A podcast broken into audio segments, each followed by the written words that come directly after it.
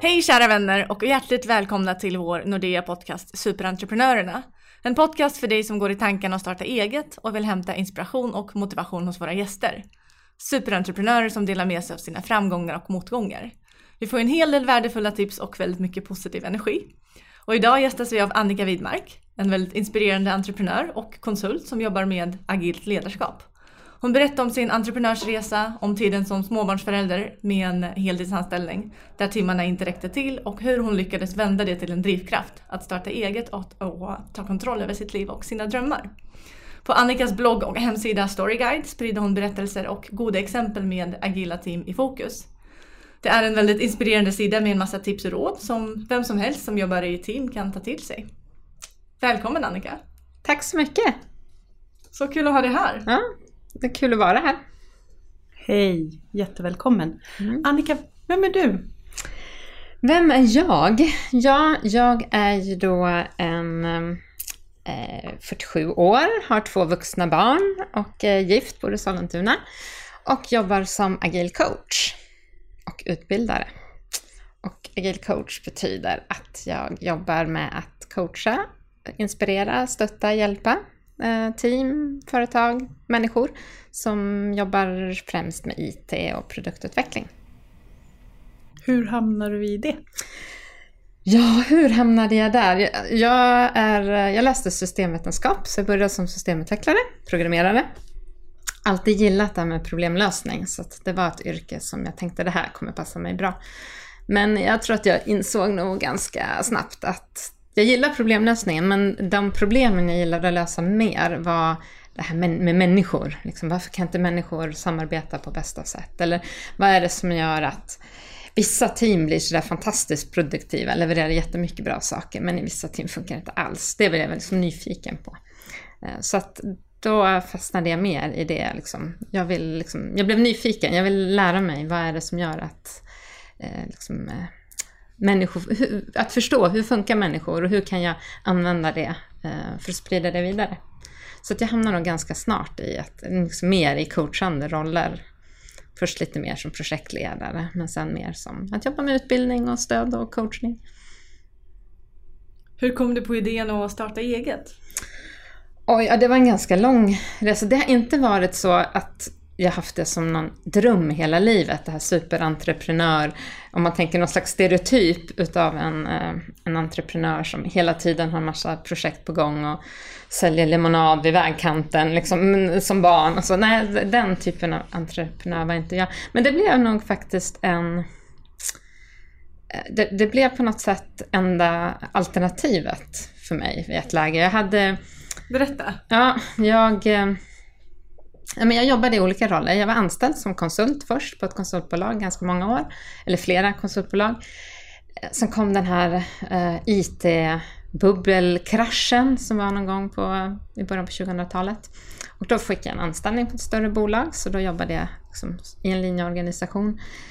Eh, och det, ja, men det var en ganska tuff period. Dels så var det liksom tufft i liksom livspusslet som många ju känner igen. Man har små barn och man har heltidsjobb. Jag reste ganska mycket, jag var ett internationellt bolag så jag reste mycket. Jag hade en man som reste ännu mer. Hur får man ihop det? Nej men man får ju inte ihop det riktigt. Vi liksom vinkade till varandra i taxin till och från Arlanda ibland. För att när han skulle åka och jag var på, på väg hem. Eh, så att med facit i hand så var inte det ett särskilt bra upplägg. Men jag tror aldrig vi stannade upp och reflekterade. Eh, ni vet när man är mitt inne i någonting, man kämpar på. Det är klart det ska gå. Och sen kombinerar man det med att den jobbsituationen jag var i var inte särskilt hälsosam heller. Jag jobbade med chefer som var ganska detaljstyrande, det var ganska mycket micromanagement. Ehm, det var ett högt tempo. Eh, det var, det var en kultur som inte var särskilt förlåtande sådär, utan lite, lite så här hårt. Prestera, leverera Mycket hela tiden. prestera, leverera och med dåliga förutsättningar. Och jag var jag var inte purung då, jag var ändå över 30, men jag var kanske ung i form av att jag inte riktigt hade hittat min, liksom mitt självförtroende och min identitet på jobbet. Så, så jag tror att jag hamnade i massa så här uppdrag och roller där jag blev liksom lite smickrad att jag fick frågan Åh, Annika, här har vi det här spännande uppdraget för dig. Åh, tror ni att jag kan göra Mm. det? Vad roligt, det vill jag göra.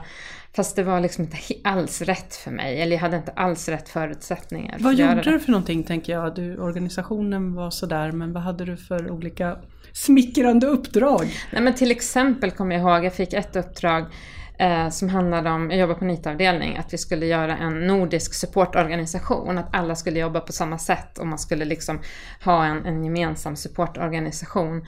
Eh, och det är du perfekt för att driva Annika. Ja, tack. Eh, och sen visade det sig att det var ett jättepolitiskt uppdrag. Det handlade under ytan om kanske att man skulle liksom säga upp folk, man kanske skulle centralisera det till ett land. Det fanns så himla mycket så jag hade, det fanns ju inga förutsättningar för att det skulle lyckas överhuvudtaget. Um, så, att, så den typen av situationer hamnade jag i. Och till slut så bara gick det inte uh, längre. Utan uh, kom ihåg på vägen till jobbet någon dag jag ställde mig i hissen och så bara, nej jag kunde inte trycka på hissknappen. Det är liksom fysiskt kunde jag liksom inte få upp armen. Bara, nej, det här, nu går inte det här längre. Så då fick jag dra i handbromsen. Och jag tror jag drog i handbromsen i en bra period. Alltså, eh, att jag inte, jag lät det inte gå för länge. Eh, Så att jag hade, jag hade utmattningssymptom men jag hade inte kommit i någon slags dju- djup depression eller så, utan jag hade fortfarande möjlighet. Du bromsade i tid. Ja, jag kände mig fortfarande ganska Även om jag hade då akut en period när jag var ganska liksom, eh, jag var extremt trött och ledsen, jag, grät hela tiden. Men sen ganska snabbt så kunde jag vända det till någonting konstruktivt, nästan lite så här liksom fick lite energi. Lite jävla Ja, lite jävla. Nej, men nu måste jag göra någonting åt det här. Och tack till kroppen som hjälpte dig att säga till där Ja. i någorlunda tid. Exakt, precis. Så att, annars hade jag nog bara kämpat på. För jag var inte så, jag hade inte hamnat i, jag hade inte börjat reflektera så mycket. Idag är jag en mycket mer reflekterande person. Jag tror att jag skulle ha svårt att hamna i den situationen igen för att jag känner av mera. Men då bara sprang jag. Men det Tuff, är ju tuff. så vanligt. Jag tänker Ja. hur många tjejer kanske Ja. inte kan relatera till Ja. det här. Man, man levererar, man presterar, Exakt. man blir väldigt smickrad av alla uppdrag och sen Exakt. så kör du bara ännu hårdare. Ja, och, och lyssnar inte, känner inte in. Så att, eh, Man vill inte lyssna. Nej. Man, man är kanske rädd för att komma till sig själv. Eller till, ja, till hur man och- egentligen mår. Eh, Precis, och, och alla yttre krav också. Man vill ju verkligen eh, möta allas förväntningar och till slut inser man att det går inte. Så när jag kom tillbaka så sa jag, nu ska jag ta kontroll över min situation. Det var lite så här aha-upplevelse att man kunde göra det. Jag hade nog aldrig tänkt så. Att, eh, utan man hade, jag hade hamnat i den här offersituationen eh, och jag tror också att det var ganska många av mina kollegor som var likadana. Så, och du vet, man smittar av varandra i det där. Så då bestämde jag, nu ska jag ta kontroll.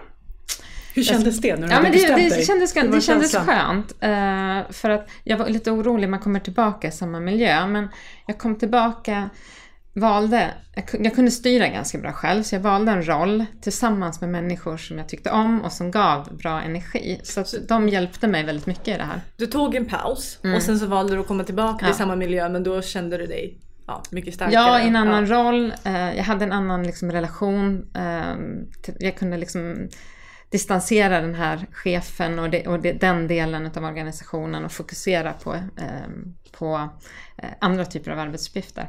Så då bestämde jag, nu ska jag ta kontroll över min tid. Jag kan inte jobba så här mycket, det håller inte. Eh, jag måste ta kontroll över liksom vilken miljö jag befinner mig i. Jag kan inte jobba i en kultur som inte stämmer överens med mina värderingar.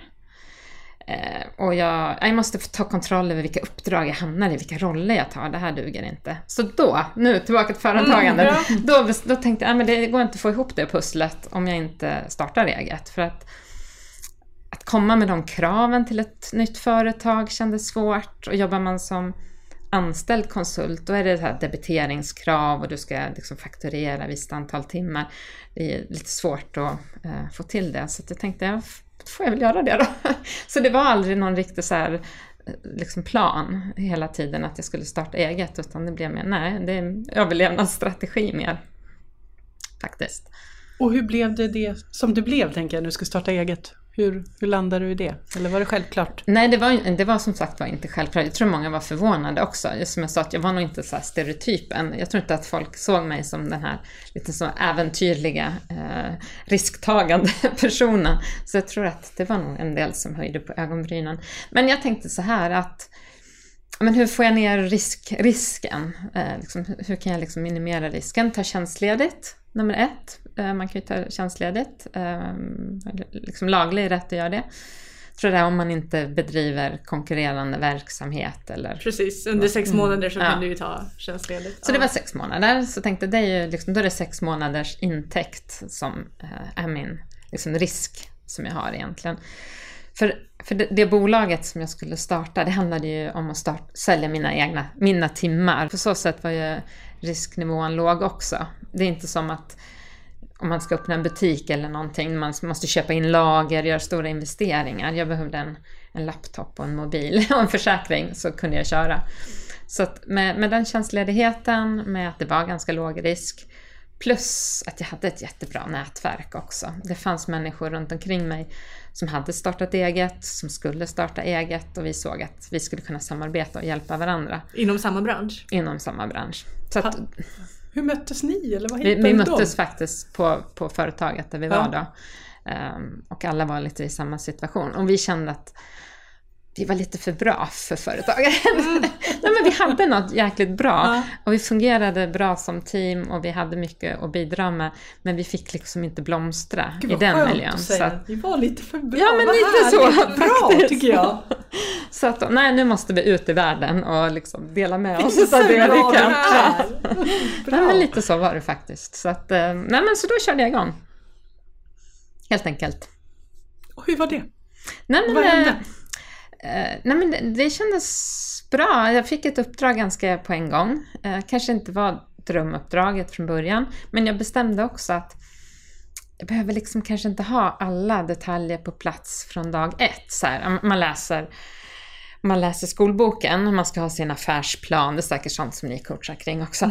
Men, men, och jag började tänka lite så, men samtidigt tänkte jag att jag måste nog, jag måste nog bara börja och ha en idé och sen så testa det och se var, var jag landar. Så att jag tror att eh, lite det här, min mission och eh, varför vill jag egentligen driva det här bolaget, det har växt fram eh, under tiden. Så att jag tror att det jag insåg var att det var inte så jäkla svårt egentligen. Utan jag menar, det var eh, det här administrativa som man tänker att ah, vad jobbigt mycket man behöver lära sig. Men det behöver man ju inte om man inte vill. Jag hittade en jättebra tjej som hjälper mig med min bokföring. En jättebra eh, kille som hjälper mig med min redovisning. Bankpersoner. Ja, men jag hade liksom ett bra stöd så att jag kände att det, det var bara det var bara att börja jobba. Mm. Vad skönt, men då... Det är ju en... Det underlättar ju att tänka så att man bara behöver fokusera på sin kärnverksamhet Ja. och resten kan du outsourca. Yes. Och sen tror jag, men utmaningen är förstås att sälja eh, och det är det väl för alla. Men nu har jag den typen av uppdrag som jag har är ganska långa uppdrag. Jag jobbar med förändringsarbete. Det är inte så att man hoppar in liksom två veckor och sen ut igen, utan det är lite längre uppdrag och då blir ju säljet lite annorlunda. Än Hur man långa är uppdragen? kanske ett par år. Jag menar ett, två, tre år max. Jag tycker inte man ska vara längre än kanske två, två max tre år. När jag har varit, jag har varit på något uppdrag tre år, då har det varit för länge. då har jag känt att jag borde nog ha slutat lite tidigare.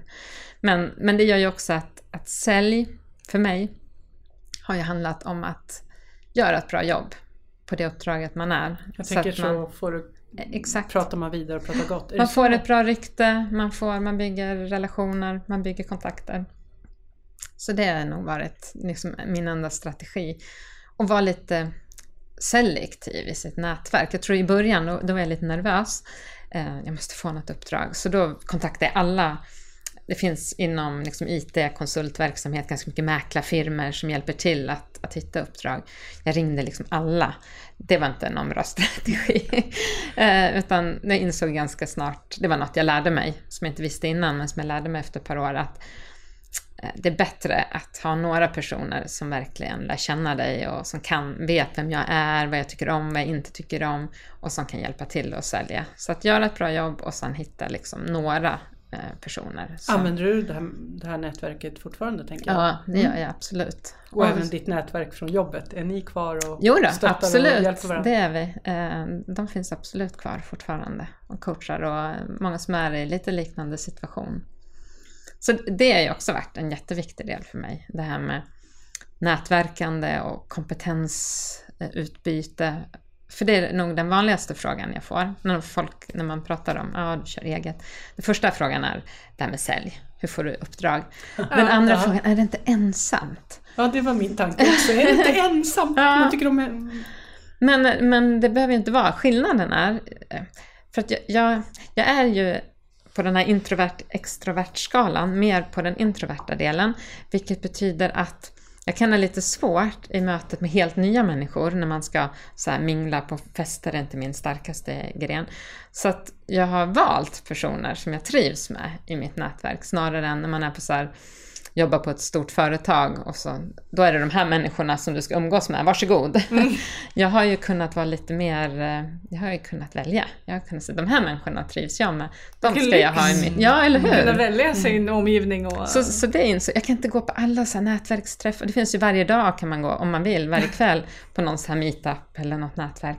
Men det är inte riktigt varit min grej utan hellre ta hand om de personerna som ger en energi och som, ehm, med, som utmanar en lite grann också.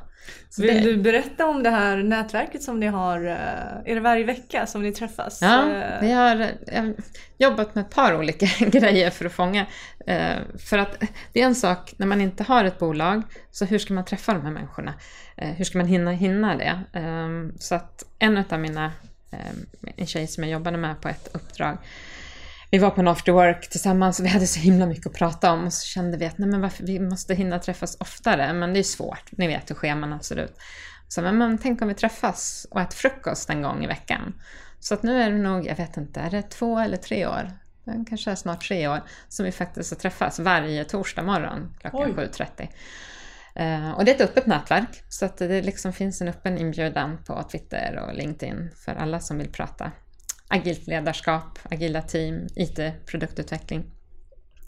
Ehm, och det, det är ett sånt lean coffee-format och det betyder att själva det formatet betyder egentligen att de som kommer dit sätter agendan tillsammans. Så man kommer dit med saker som man skulle vilja prata om. Och så presenterar man lite vad man vill prata om och så röstar vi. Vad tycker den här gruppen idag känns mest roligt att prata om? Och sen har man en timmes fantastiskt inspirerande samtal. Vilket bra man- forum! Ja, och sen är man på jobbet klockan nio som alla andra. För då har man, vi träffas halv åtta och så tar det en timme ungefär. Så Ja. då är liksom, när jag kommer till jobbet vid nio, när alla andra kommer lite så trötta och griniga för att de har tänker varit lämnade på dagis. Och jag har sån här extrem ja. energi, jag är redan uppe i varv. Så det, är faktiskt, det har faktiskt varit en av mina viktigaste, eh, smartaste drag. Ja, men jag tänker vad det kan hända mycket i de där mötena Ja. och nya människor och nya diskussioner. Vad spännande! Ja, och det som har varit roligt med det, apropå nya människor, att vi har varit liksom ett core-team. Några som precis som jag har fattat att det här är det vi får energi utav. Så några kommer ju liksom med stamkunder, kommer varje gång. Och sen har vi alltid några nya som dyker upp och som har sett eller fått tips eller sådär. Så att, eh, det får man jättegärna komma på. Agile Coffee. eh, nej, det har faktiskt varit ett av mina, eh, ett sätt att, att inte vara ensam fast man har ett företag. Men är det en del av ditt bolag? Är Nej, det någon det- slags förgrening eller? Så kanske man kan säga, men det är en, en, en avknoppning på det kan man Ja. säga. Mm. Och ditt bolag, eh, för där har du ju dels eh, de långa uppdragen men Mm. sen håller du i föreläsningar också. Ja, Vad handlar det om? Vad, eh, ja men jag, det har varit en, en viktig del tror jag i det här mitt, mitt mission. Att, att inspirera andra. Det har varit en viktig del i att ehm, och det där, så att, ja, men jag pratar om allt som jag tycker jag brinner för. Jag, jag kan bara hålla föredrag och presentationer om sånt jag brinner för.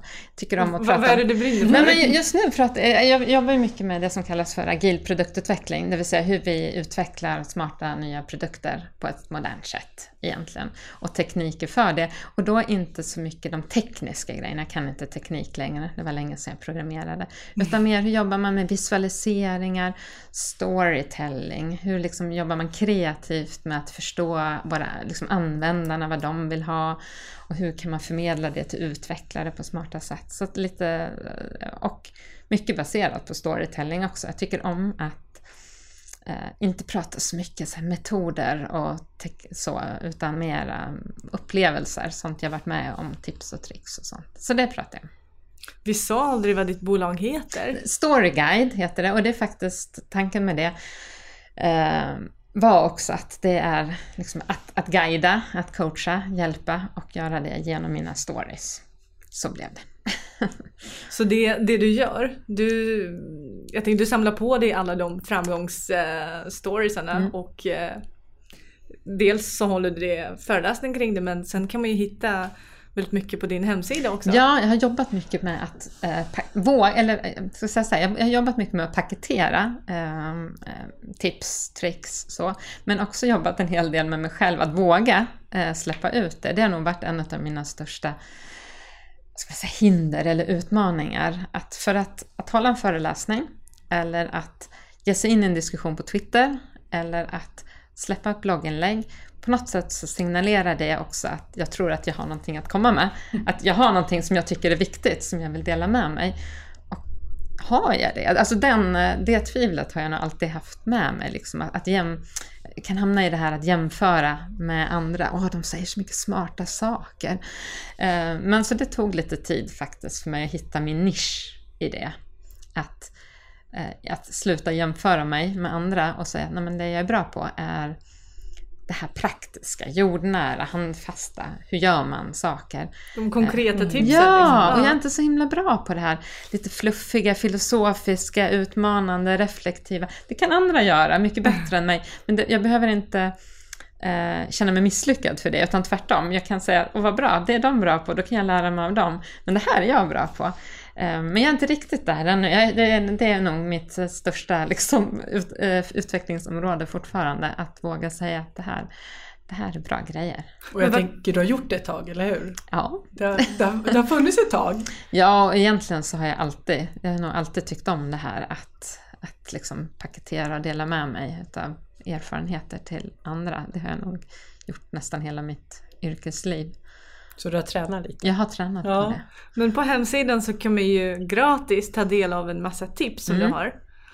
Kan du ge något exempel på vad man kan lära sig? Så, äh, återigen, det är sånt som jag är passionerad för och saker som jag har nytta av. Som ja. jag tänker så här att istället för att jag eh, Ehm, ska skriva ner det till mig själv och lägga det i min byrålåda så tänker jag kan lika gärna lägga det på min sajt så kanske det inte bara jag som har nytta av det utan någon annan. Och ett, det handlar mycket om eh, workshopledning, liksom olika typer av övningar man kan göra i ett team och på ett möte för att få liksom fram eh, engagemang, energi, resultat. För det behöver inte vara IT-relaterat? Nej, absolut Nej. inte. Det är inte. Det är inte så väldigt mycket IT-relaterat alls faktiskt. Det handlar mycket om mer om team och grupputveckling.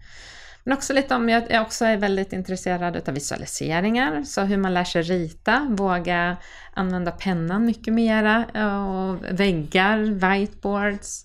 Så det, har det ganska blir så mycket mer interaktivt. Ja, det, det, är ett av mina områden som jag försöker missionera om. Eh, också lite grann kring det här med personlig effektivitet. Hur hittar man fokus och flow liksom i sin vardag? Tips och tricks kring det. Vill du berätta lite? Om det? Ja, ja, ja men det har jag det, det kanske man också är något som man behöver lite extra som egenföretagare. Man måste hitta sin egen struktur. Så det är rätt viktigt för mig att hitta. Jag har jobbat med att hitta en bra struktur för att hur vet jag att jag gör eh, rätt saker egentligen? Vart börjar man? Ja, men, nej, men det finns ganska mycket enkla knep. Det jag tror att man börjar, ett är ju att förstå sina egna drivkrafter och förstå vad som är viktigt för en. Vad har du för liksom, mål i livet? För vet man det, då kan man fatta smarta beslut liksom, i vardagen och påminnas om den. Och då tror jag bara hitta de här enkla rutinerna i vardagen som gör att man tar sig tid att reflektera. Eh, så det är nog där det kommer in, att skapa dig, att prioritera den tiden. För vi har ju lika många timmar på dygnet. Mm. Eh, så vi alla har liksom lika möjlighet att göra det. Men det tror jag att jag har jobbat ganska mycket med, att, eh, att eh, ha tid för det. Att få in rutiner. Ta en Lägger du stund... det i kalendern? Eller? Ja, det kan jag göra ja. ibland. Men ta en liten stund varje morgon innan man åker till jobbet. Titta igenom sina att göra-listor så man är liksom steget före när man kommer. Ta lite tid varje dag för någon slags lärande. Det kan vara så, liksom som en kvart, använda pendeltåget till att lyssna på en podcast. Eller ta en, en, en kvart eh, om du läser en bok. Det är svårt att hinna med att läsa böcker, jobbböcker. Läs en kvart varje morgon innan frukost. Sådana enkla eh, saker. Och, Och sen att göra sin veckoutvärdering i slutet av veckan. Och så har det liksom löpande i och med att du säger att det är Ja. rutin att... Exakt. Hur länge har du gjort det? Åh, det har jag säkert gjort tiotal år kanske. Eller något sånt. Fast jag, jag utvärderar hela tiden när jag justerar. Så att det jag Ja. gör idag är inte samma som jag gjorde för tio år sedan. Men eh, det är också ett sätt för mig att må bra. Och också någonting jag lär andra, liksom inspirerar. Du vet, man kommer in till de här det kan vara projektledare eller teammedlemmar, man ser att de är alldeles svettiga, de har post-it-lappar överallt på skrivbordet. Då kan det också vara liksom ett verktyg man kan ha med sig. Men nu, hur ser din att göra-lista ut egentligen? Hur vet du vad du ska göra idag? Ja, men jag har allt det här och sen skriver jag ner någonting där. Men ska vi börja med att försöka bara strukturera, vad är det egentligen du behöver göra och varför? Och det låter ju så enkelt men får är- man till den Det är rutinen? faktiskt ganska enkelt. Ja. Om, för om man väl har satt eh, rutinen, strukturen. När jag hamnar i kaos, för det gör jag ju också ibland, det blir för mycket eller så. Då har man ändå det att falla tillbaka till. Då vet man, ah, nu måste jag skärpa till det här. Nu måste jag tillbaka till. Och jag tänker tränar man så blir det ju också en vana. Och när Exakt. man hamnar i det där, för annars är det ju lätt att man Ja. inte ser någonting i, i kaoset. Men har Nej. man tränat så, så finns det ju någonstans. Exakt. Och det här har nog varit en av mina... Det var ju en drivkraft redan från början att ta kontroll över min tid. Mm. Och det har jag nog fortfarande kvar. Jag, jag jobbar ju aldrig heltid i mina uppdrag. Det har varit ett, det är ett, liksom ett villkor när jag går in. Det enda som är mitt villkor. Allt annat kan förhandlas. Men att eh, jag inte har heltid för att jag måste ha tid att återhämta mig, reflektera, inhämta ny kunskap, köra lite andra uppdrag och föreläsningar och sånt. Är du duktig att sätta stopp tänker jag, som du pratar att man ska vara? Att, att du håller, jag menar, du har ju bara också din tid liksom. Nej, men det har Håller du det? Ja, jag är duktig Mm. på det faktiskt. Det är också ett sätt för mig att må bra. För att jag vet att om jag börjar slira med det så blir det liksom, sätter det sig på stressnivån direkt också. Så att jag är ganska effektiv när jag är på jobbet istället. Det är min grej. Mm. Jag är färre timmar på jobbet men jag är mer effektiv när jag är där. Och jag tänker att det också handlar om att vara lite mån om kundens pengar. För de betalar ju för mina timmar. Eh, och är man där liksom 8-10 timmar på en dag så är man ju inte effektiv de timmarna. Då har man ju timmar när man liksom är trött och hängig eller slösurfar. Så att här gör jag liksom istället så att jag jobbar kortare dagar. Och, sen Ja, så, bra. Så, och det är det som kunden betalar för. Eh, och sen så använder Och alla jag glada, Ja, tänker det är jag. liksom ett win-win. Ja. Det är faktiskt så jag säljer in det också när en del kunder för alla är inte helt med på att man inte ska jobba 40 timmar. Men det kommer inte gå här. Jo, det kommer gå. Då brukar jag liksom just säga den där att det är väl bättre om jag eh, att jag istället eh, liksom, jag fakturerar de timmarna som jag faktiskt eh, ger värde. Så att, ja, det, brukar, det brukar gå hem då. Och just återhämtning. Mm. Du berättar ju om work-life retreats Mm. som, som du har börjat med. Mm. Vad, eh, vad går det ut på? Och det är en annan av mina smarta uppfinningar. Förutom vårt Agile Coffee som vi har. Eh, nej men jag, det, det var faktiskt efter ett längre uppdrag jag hade haft. Jag hade haft ett, treårs, ett treårsuppdrag. Jag hade jättemycket liksom, tankar, idéer, saker som jag kände att jag behövde bearbeta. Så då bokade jag ett litet hus i bergen i Spanien och så åkte jag iväg tre veckor med mig själv. Så att, eh, och tanken var att det skulle vara just det här work-life.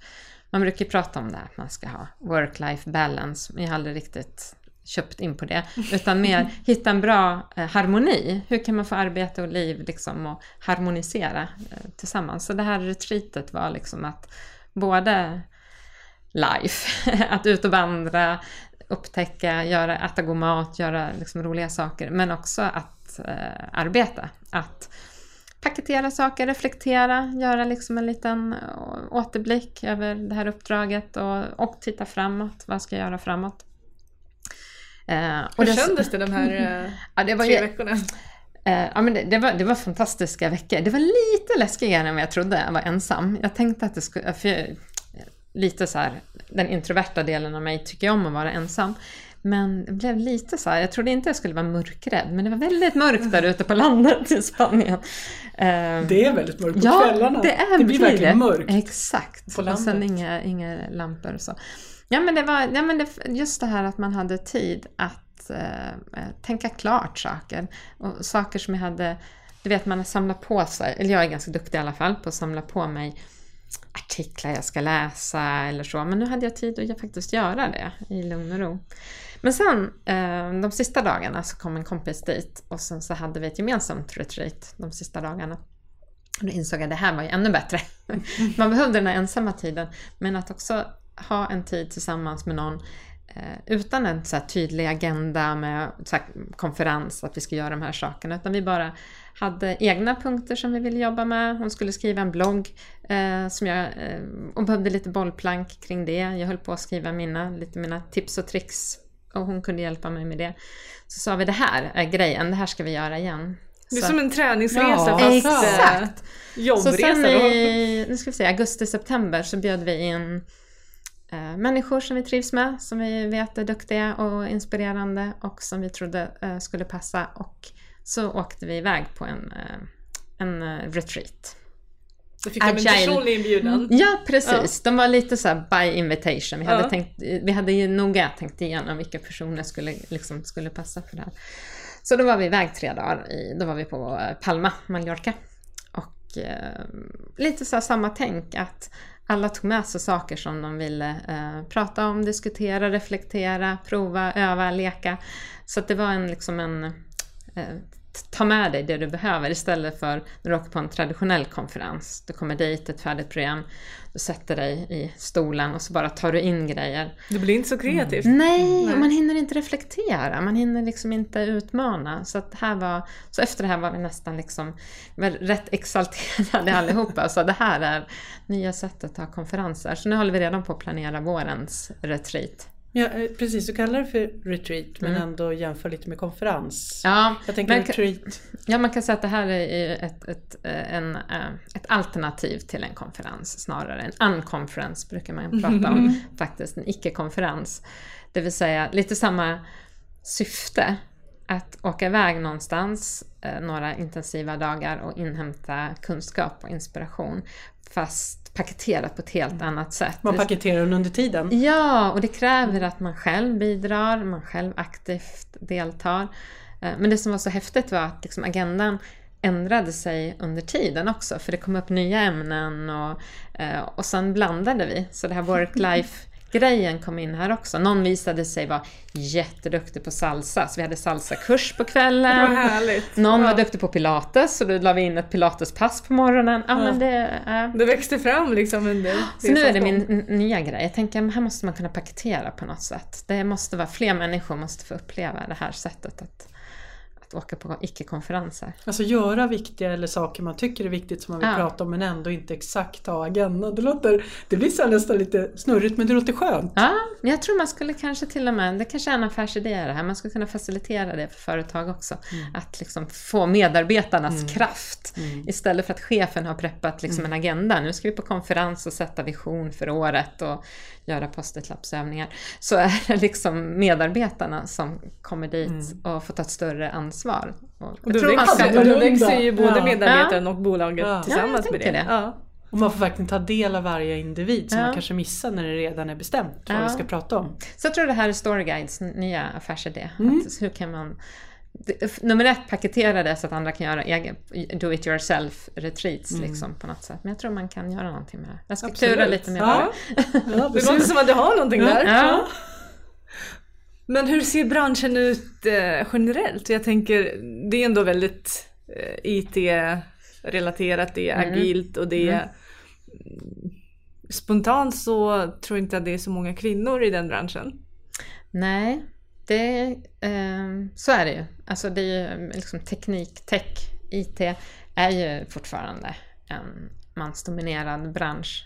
Och jag, nu kan jag inte jag senaste statistiken, men jag tror inte det är så hoppfullt, alltså att det är någon slags uppåtgående trend att det blir fler kvinnor, utan jag tror att det är fortfarande en utmaning. Nej. Ser du det som en utmaning för dig att vara kvinna där eller är det mer en styrka att du... Nej, men jag tror faktiskt inte att... Jag har liksom en annan typ av roll. Så att jag, jag, det har jag jobbat lite med också. Både att jag är kvinna, men också att jag är 47. Nu jobbar jag med väldigt mycket unga människor. Eh, speciellt när man jobbar på lite yngre bolag. Nu jobbar jag på ett eh, lite mindre bolag eh, där medelåldern är 30.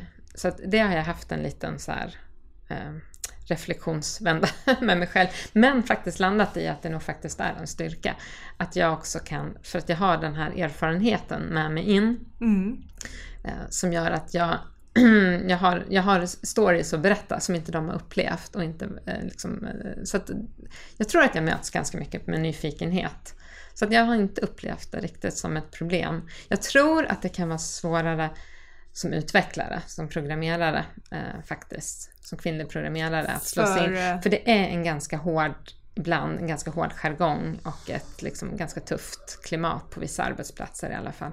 Och det är någonting som hela branschen jobbar med eh, Ehm, faktiskt. Det, jag tror att många eh, stora, eller många techbolag driver liksom mångfaldsprogram, eh, gör både för att rekrytera men också för att skapa ett bättre arbetsklimat för de kvinnor som befinner sig. Och det är inte bara kvinnor och män, det handlar ju också om ålder, det handlar om eh, olika nationaliteter och så. Mångfald, Mångfald i, inom IT. ja. Ja. Men så att mångfald inom IT har jag alla det, det tycker jag i alla fall är positivt. För fem år sedan var det nog inte ens en grej, vi pratade inte så mycket om det. Idag är det faktiskt, eh, jag var faktiskt på en eh, Agile Diversity-konferens här för några veckor sedan som just handlade om mångfald inom IT. Eh, som var jätteintressant så, och det känns som att många bolag satsar på det. Att det, det tycker jag nu känns lite hoppfullt. Viktigt Absolut, superviktigt. för utvecklingen. Mm. Ja, men det, jag tycker det var jättefascinerande när man var på den här konferensen för de bjuder på ganska mycket eh, forskning. Man kan se att det är inte bara för att man kan tycka att det med mångfald, det, är viktigt både ur mänskliga rättigheters perspektivet, att vi ska kunna ge eh, alla lika möjligheter. Men du kan lika gärna se det ur ett effektivitets, produktivitetsperspektiv, att du kommer tjäna pengar på det.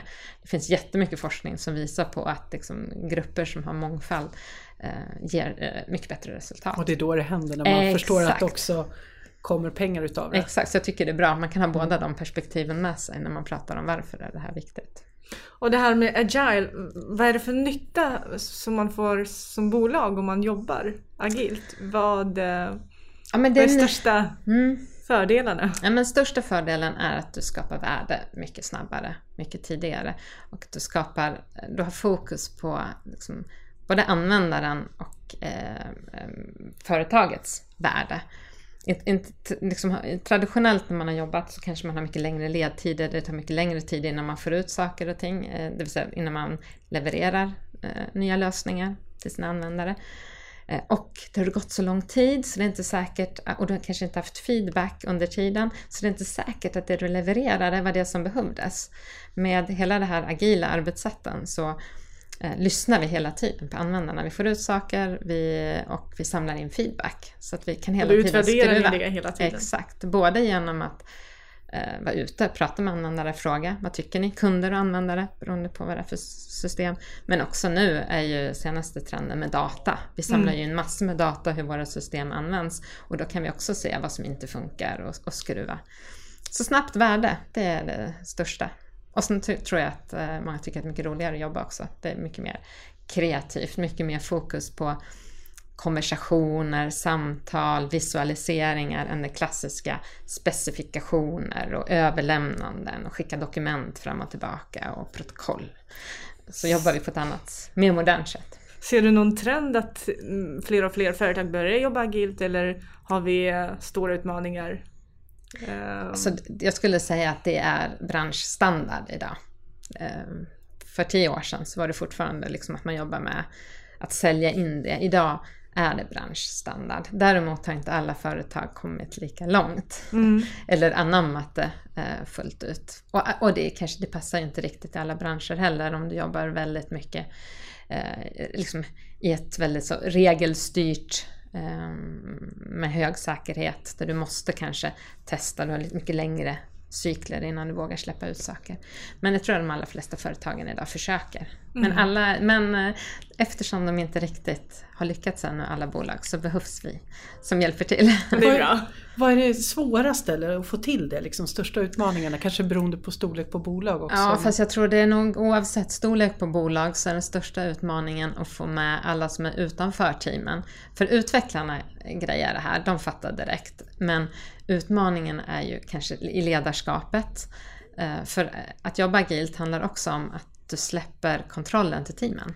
Det är teamen, de som är närmast koden, som också har ett ansvar och som eh, eh, tar ett stort ansvar för det som ska levereras. Och som chef så ska du stötta, du ska se till att teamen har förutsättningar för att göra sitt jobb. Du ska inte tala om för teamen vad de ska göra och, och det är inte alla organisationer. Inte jobba med micromanagement där. Nej! Så det kan vara på personlig nivå hos chefer men också hur, hur liksom organisationer fungerar. Du kanske har så här beslutsprocesser, budgetprocesser som säger att om du ska planera allt vi ska göra under ett år i detalj och så får du pengar utifrån det. Det funkar inte heller när vi vill jobba agilt, när vi vill släppa ut saker och fråga användarna vad tycker ni och sen skruva på det. Då kan vi inte ha bestämt ett år fram vad vi ska göra. Så det är nog utmaningen att jobba. Vi måste börja jobba mer utanför teamen. Vi måste prata med chefer och HR och ekonomiavdelningar. Jag tänker vad det kommer hända saker när man liksom låter flera Exakt. göra det här än att man själv liksom ska bestämma då i ledarrollen var vi Exakt. ska någonstans. Det är ju Och när företag... Det kan ju bara bli bättre. Ja, och när företagen själva Ja. på den nivån börjar förstå Ja. att det här betyder att vi kan leverera jättemycket bättre lösningar för våra användare och att vi kan bli mycket mer konkurrenskraftiga. Och om man också som ledare blir bättre då. Exakt. Men det är en utmaning. Mm. Det är alltid där, man är trygg, man har sitt sätt att vara och nu kommer vi utmana det och säga att du måste lära dig nya kompetenser. Så det är inte alltid helt lätt. Vad är det för lärdomar när man väl är där? När det fungerar liksom? Vad är det som är... Jag tänker eh, för teamen. Hur, hur, vad säger de? Vad tycker de? Nej, men jag tror att de, eh, en, det som man tycker är svårt är ju att ta, på, ta det här ansvaret också. För att det kan ju också vara så att man är ganska trygg i, det är ganska skönt också ibland, att någon annan talar om vad jag ska göra och så gör jag det och så är jag klar. Nu säger vi att det duger inte, istället för att bygga den här funktionen så säger vi lös det här problemet. Ah, Då måste blir man ju tvungen att tänka. Ja, då måste man ta ett större ansvar. Så det tror jag är den största utmaningen liksom, i, i teamen. Eh, jag tror det som teamen tycker är roligast är att när, när man väl kommit över det, att man faktiskt är med och formar lösningen. Man är inte sådär inboxad i sina roller, att man har någon som tänker ut hur lösningen ska se ut, någon som bygger lösningen, någon som testar lösningen. Utan här gör liksom här är man en grupp så att man får vara med och forma, man får vara med och liksom bidra i hela resan. Det tror jag att Om jag är gör skillnad, det vill ju Ja. alla. Om man kommer närmare användarna. Det är ju win-win för alla. För Exakt. teamen, för produkten och för kunderna. Absolut. Vad bra. Om du blickar tillbaka, nu har du ju drivit bolaget Mm. i nästan tio år sa du. Ja. Eh, vad var det bästa med, med att vara egen? Det bästa med att vara egen, Um, nej men det är nog att jag har fått se så mycket roliga miljöer. Att jag har vistats, träffat så mycket eh, spännande människor och fått bidra liksom, i olika företag. Um, som jag inte riktigt hade fått annars. Jag varit ganska kräsen med vilka bolag jag vill jobba med. Ehm, försökt att bygga upp den här bufferten så att man kan vara det. Så det har nog varit det bästa, att få se så mycket olika eh, miljöer, olika företag, eh, varit med och bidra till så mycket spännande produkter. Och största utmaningen när du väl liksom bestämde dig för att jobba på det sättet? Den största utmaningen är kanske den som vi faktiskt redan varit inne på, att våga vara stolt över det man gör och, och säga att det här är jag jäkligt bra på. Och den, den, det är nog fortfarande den största utmaningen, att våga lita på den, den förmågan. Och inte liksom, och hitta, att, det tog ganska lång tid för mig att hitta den här nischen där jag kände, ja men här, där är jag bra. Så det har nog varit en utmaning. Jag tänker också, du har ju pratat mycket om nätverk. Mm. Har du haft några mentorer? Jag skulle inte säga mentorer, men och, mera kanske coacher, alltså bollplank. Alltså människor där vi har haft ett ömsesidigt liksom, utbyte. Och det har jag flera stycken som jag träffar ofta och som mm. utmanar mig och som coachar mig. Men kanske inte riktigt den här mentorn, mm. någon som har en, en, liksom en erfarenhet och som... Eh, nej, det har jag faktiskt inte haft riktigt på det sättet. Men du har haft dina coacher där under tiden? Som... Absolut. Mm. Och, då liksom, eh, och det har varit viktigt för mig också. Mm. Och även hitta dem, eftersom jag har lite längre uppdrag, så letar jag efter dem även hos kunden på det uppdraget där, för det är där jag är i vardagen. Så att, mm. att jag inte är ensam där heller. Man kan inte driva förändring det är ensam. Bra tips. Mm, hitta likasinnade. Ja, nej, men det går inte. Så här, hitta navigatörer brukar vi prata om. Att mm. De som kan navigera i, i företaget och mm. de som man kan använda och få, få hjälp. För att det går inte att vara ensam på där heller. Så att. Och vilka råd skulle du kunna ge till eh, våra lyssnare som tänker att eh, ja, nu är det dags att, att göra någonting annat. Man är trött på 8 till 5 mm. jobbet och småbarns eh, pussel. Eh, ja. ja, men jag tänker nog lite det här med att eh, dra ner risknivån så mycket det går. Att se det lite som ett experiment. Mm. Vad kan jag göra? Vad, vad, kan vara ett litet steg jag kan göra för att testa min idé? Det är lite det hela vi håller på med med den agila utvecklingen. Vi, vi vill testa vår idé till så låg kostnad som möjligt. Så, så tänka, jag kanske inte behöver köpa den där eh, lokalen och köpa in alla de här produkterna för att testa om idén håller. Jag kanske kan göra ett marknadsstånd på en julmarknad, testa mm. om produkter eller vad det nu kan vara. Så att se hur kan man ändå börja ta ett, ett litet steg utan att ta hela den här stora risken eh, direkt från början. Ja, bra. Jättebra. Mm. Jag tänker vi brukar ju också avsluta samtalen med en uppmaning och mm. eller utmaning. Mm. Vad har du tänkt på där? Nej, men jag har en, en, liten uppmaning. Det är ett tips som jag också paketerat i, på, i min, på Storyguide hemsidan. Nämligen att avsätta lite Såg tid. Såg ni tummen? Tummen kom upp här. Paketeringen på hemsidan. Fortsätt. Ja, jag tycker att du ska ta och att avsätta en halv dag Antingen om du kan göra det i din vardag eller kanske får du eh, förhandla med familjen och ta en söndag förmiddag och ordna en personlig konferens med dig själv. Det är ett jättebra verktyg som jag har gjort, eh, som jag försöker göra en gång varje halvår. Det betyder på samma sätt som när du åker med företaget på en sån här konferens, ni vet man ska sätta mål och vision och sånt. Gör det med dig själv. Liksom ta dig tid en gång i halvåret och fundera på, gör du rätt saker med ditt liv egentligen? Att börja med, ja, men vad, vad, har du ansvar för? Vad är ja. dina områden i livet? Och titta på helheten. Bry inte, skilj inte på liksom företag och privat, utan allt som du är ansvarig för i dina olika roller. Och så lägg på liksom dina mål uppe på det. Vilka mål jobbar du mot? Och finns det liksom en match mellan mm. det du gör och dina mål? Och kanske måste du sätta nya mål, för att eh, en del kanske inte är relevanta. Och sen lägg på liksom det tredje lagret som är mera liksom din vision, din, dina principer, din mission. Liksom, var, varför finns du? Vad är ditt mål med livet? Och se att det där liksom hänger ihop. Att från din vardag upp till liksom din vision. Det är ett jäkligt bra tips. Ja, Gör det gärna, åk till ett hotell, ta en hotell, börja med en hotellfrukost, det finns ofta en bra lounge eller någonting man kan sitta och jobba, så det blir liksom en, så är det hemma till familjen till lunchen eller mm. något. För man måste ju skärma mm. av sig från ja, allt annat brus. Exakt, du kan inte sitta um. hemma och göra det här utan det ska vara liksom konferens. Ha med dig post-it-lappar och så. Mm. och gör det liksom på riktigt. Uh. Det, är mitt, det är min oh. utmaning. Vilken bra, bra. grej! Har du inte gjort det än så se till att boka en hel dag och ha en personlig konferens oh, med dig själv. Så fram i kalendrarna! och det ja. behöver man inte vara superentreprenör för att göra. Det kan man faktiskt göra även om man är anställd och jobbar på ett bolag. Att, uh, att uh, ta den lite. Man kanske kan smy, smyga iväg, boka ett, ett konferensrum utan att berätta för någon och ha en liten egen personlig konferens. Mm. Mm. Vad bra! bra. Mm. Och vill man ta del av mera tips och råd ifrån Annika då går man in på storyguide.se storyguide.se Ja. Yes. Det får man, man jättegärna göra. Kommentera gärna, tipsa om man har andra grejer man tycker att jag borde berätta om. Åh, vad bra! Tack snälla för tack. en uh, jätteinspirerande stund. Mm, tack själva. Tack för att jag fick komma. Mm. På återhörande. Hej hej! Hej! hej. Tack för att ni har lyssnat. Har ni förslag på andra spännande entreprenörer så får ni gärna höra av er till superentreprenörerna nordea.com där vi även önskar få er feedback. Tack!